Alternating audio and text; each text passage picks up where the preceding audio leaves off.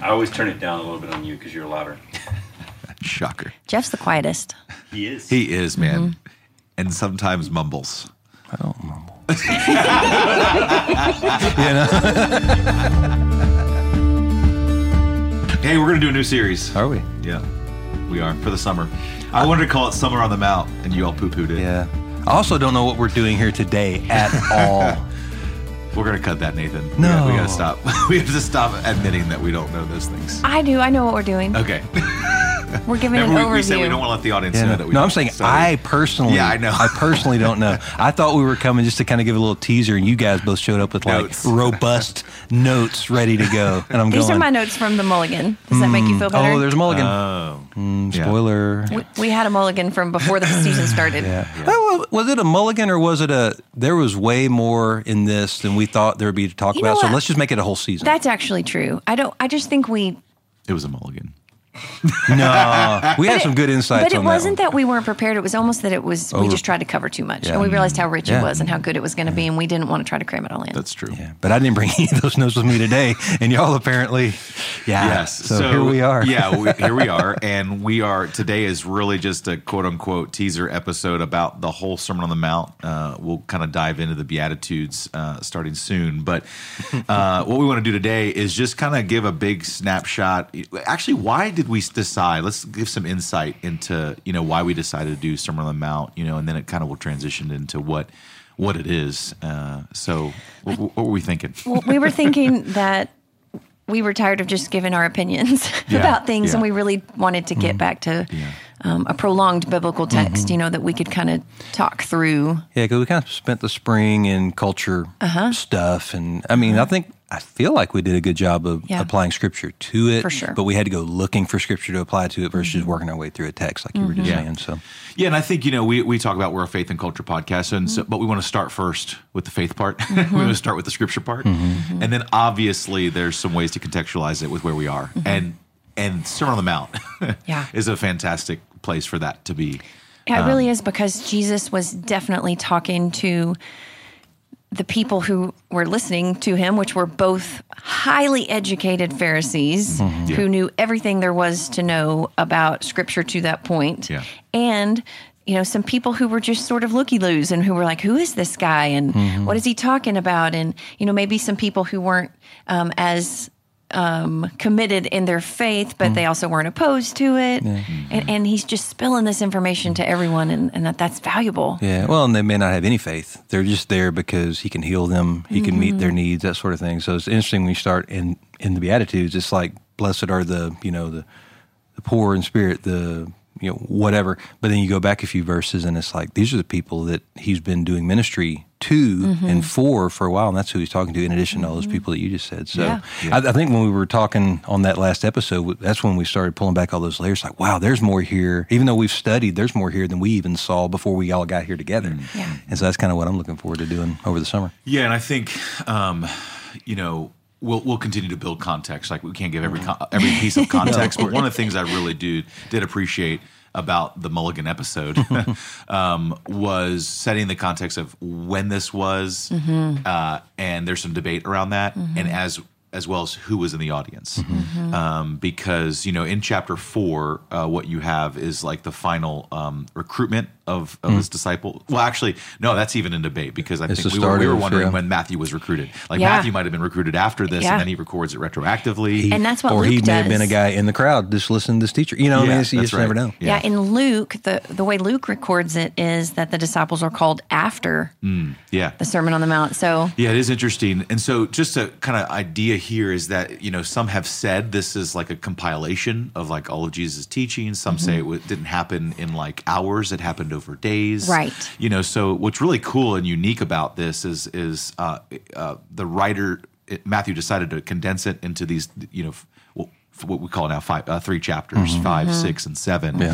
Yeah. But really most importantly, it was at a point in time in Jesus' ministry where he was getting very popular, obviously by the crowds. Because it wasn't like he was like, okay, everybody, I'm having a church service. You know, people noticed him and people were flocking to him, to Jeff's point about wanting to be healed or wanting to, or the Pharisees, to your point, Lori, about wanting to maybe prove him wrong or do more homework so they could eventually punish him. Something. And so, but give a little context, because I think we did that last time, of just who is there. You mentioned the Pharisees, the people who are wanting, but like socioeconomically as well. Yeah, I mean, it's all over the place. Needy people, you know, sick. Well, I mean, it's just an everyman crowd. Yeah. You know, I think that's one of the neatest things. If you stop for a second when you're reading a passage like this, go, these are real people. And here's who some of these people were, and that's who Jesus was talking to. Yeah. And it's, I mean, it really is a piece of scripture that has flesh and bone on it. Yeah. You know, I think that's one of the coolest things. And I think if we read what comes just before chapter 5, oh gosh, I'm sorry, I'm going to be reading it in the NASB. I'm sorry, Jeff, I didn't print out. We're going to get Amazon today, and it's going to be her roundtable. Are there any supply chain issues with ESV Bibles or anything? Sorry for the NASB reading, but it's a well-used NASB. Good for you. Let the listener understand. It says, and Jesus was going about in all Galilee, teaching in their synagogues. So that's kind of the more religious people, and proclaiming the gospel of the kingdom and healing every kind of disease and every kind of sickness among the people. So that gives some context of the everyman. What's building, And the news about him went out in all of Syria, and they brought to him all who were ill and taken with diseases, and a great multitude followed him. There you go. So, you kind of get a sense of, it's just what you said. It's everybody. And I think it's really cool to think about the fact that Jesus really was this emerging leader at this point. Didn't really know who he was necessarily yet, but he was this emerging leader. There is hope that maybe he is the one. He is the Messiah we've been waiting for. Yeah. And so you have to think about which they would have translated into, here's the guy who's going to topple the government for us. That's 100% where I was going, that we have to know that a large portion of the audience was thinking, this is going to be the earthly king. That's right. He's doing all the stuff that guy's supposed to do. Yes. Yeah, and so to hear, not to spoil what's coming next, but to hear, blessed are the poor in spirit, you're like, no. That's not how this goes down. That's we conquer people. Well, and I love that's what he starts with, because when I think about the Sermon on the Mount, I think about a list of imperatives and a list of originally. I'm going to correct it in a second. It's a misconception about the Sermon on the Mount. Is these are a bunch of it's like some people would consider it like Jesus ushering the new law, right? The new Ten Commandments, so to speak. The new Ten Commandments, and there is a lot of parallelism with the Old Testament. I mean, there's a lot of things he's drawing out of the Old Testament, but most importantly here, he's starting with a list of indicatives or things that are kingdom focused, that he is ushering in, not from an external religiosity standpoint of do's and don'ts and laws, but of what he's doing and he's about to do. And so I love that, because then when we're about to enter into this series, we're not just going to go through, do this, don't do that. It's kingdom perspective. And for those who are of the kingdom, who believe in this King, Jesus, this is the way they ought to live.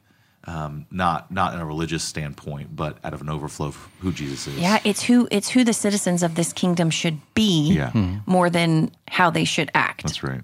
Yeah, that's really good. I have a lot of things I want to say, but that's the point of the next several episodes. So I'm just going to keep my mouth shut at this point. You can tease it. No, you're not going to do it. Nope, I don't have my notes. But you better write it down, because you'll forget it. You're going to forget it. Dude, no kidding.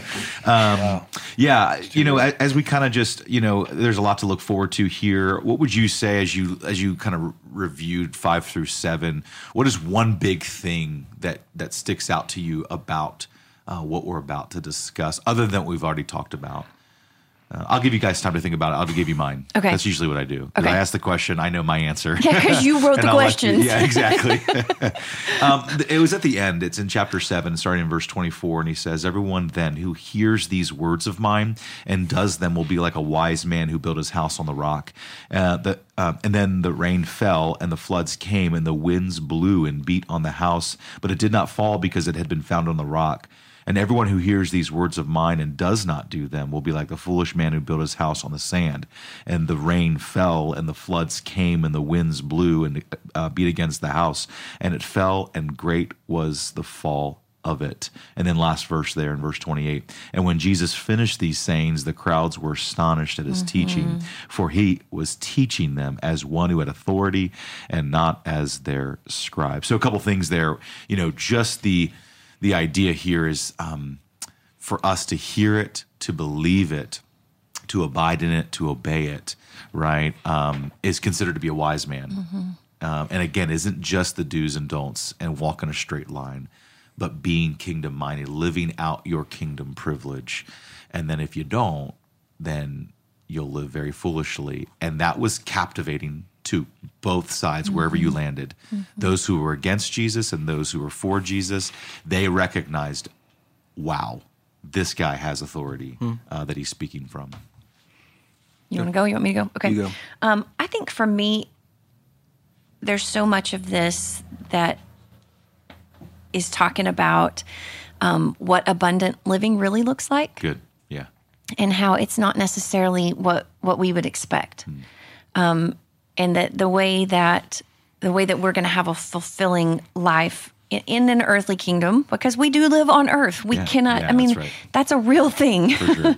So the way that we can have abundant life here on earth is to understand what kingdom living is.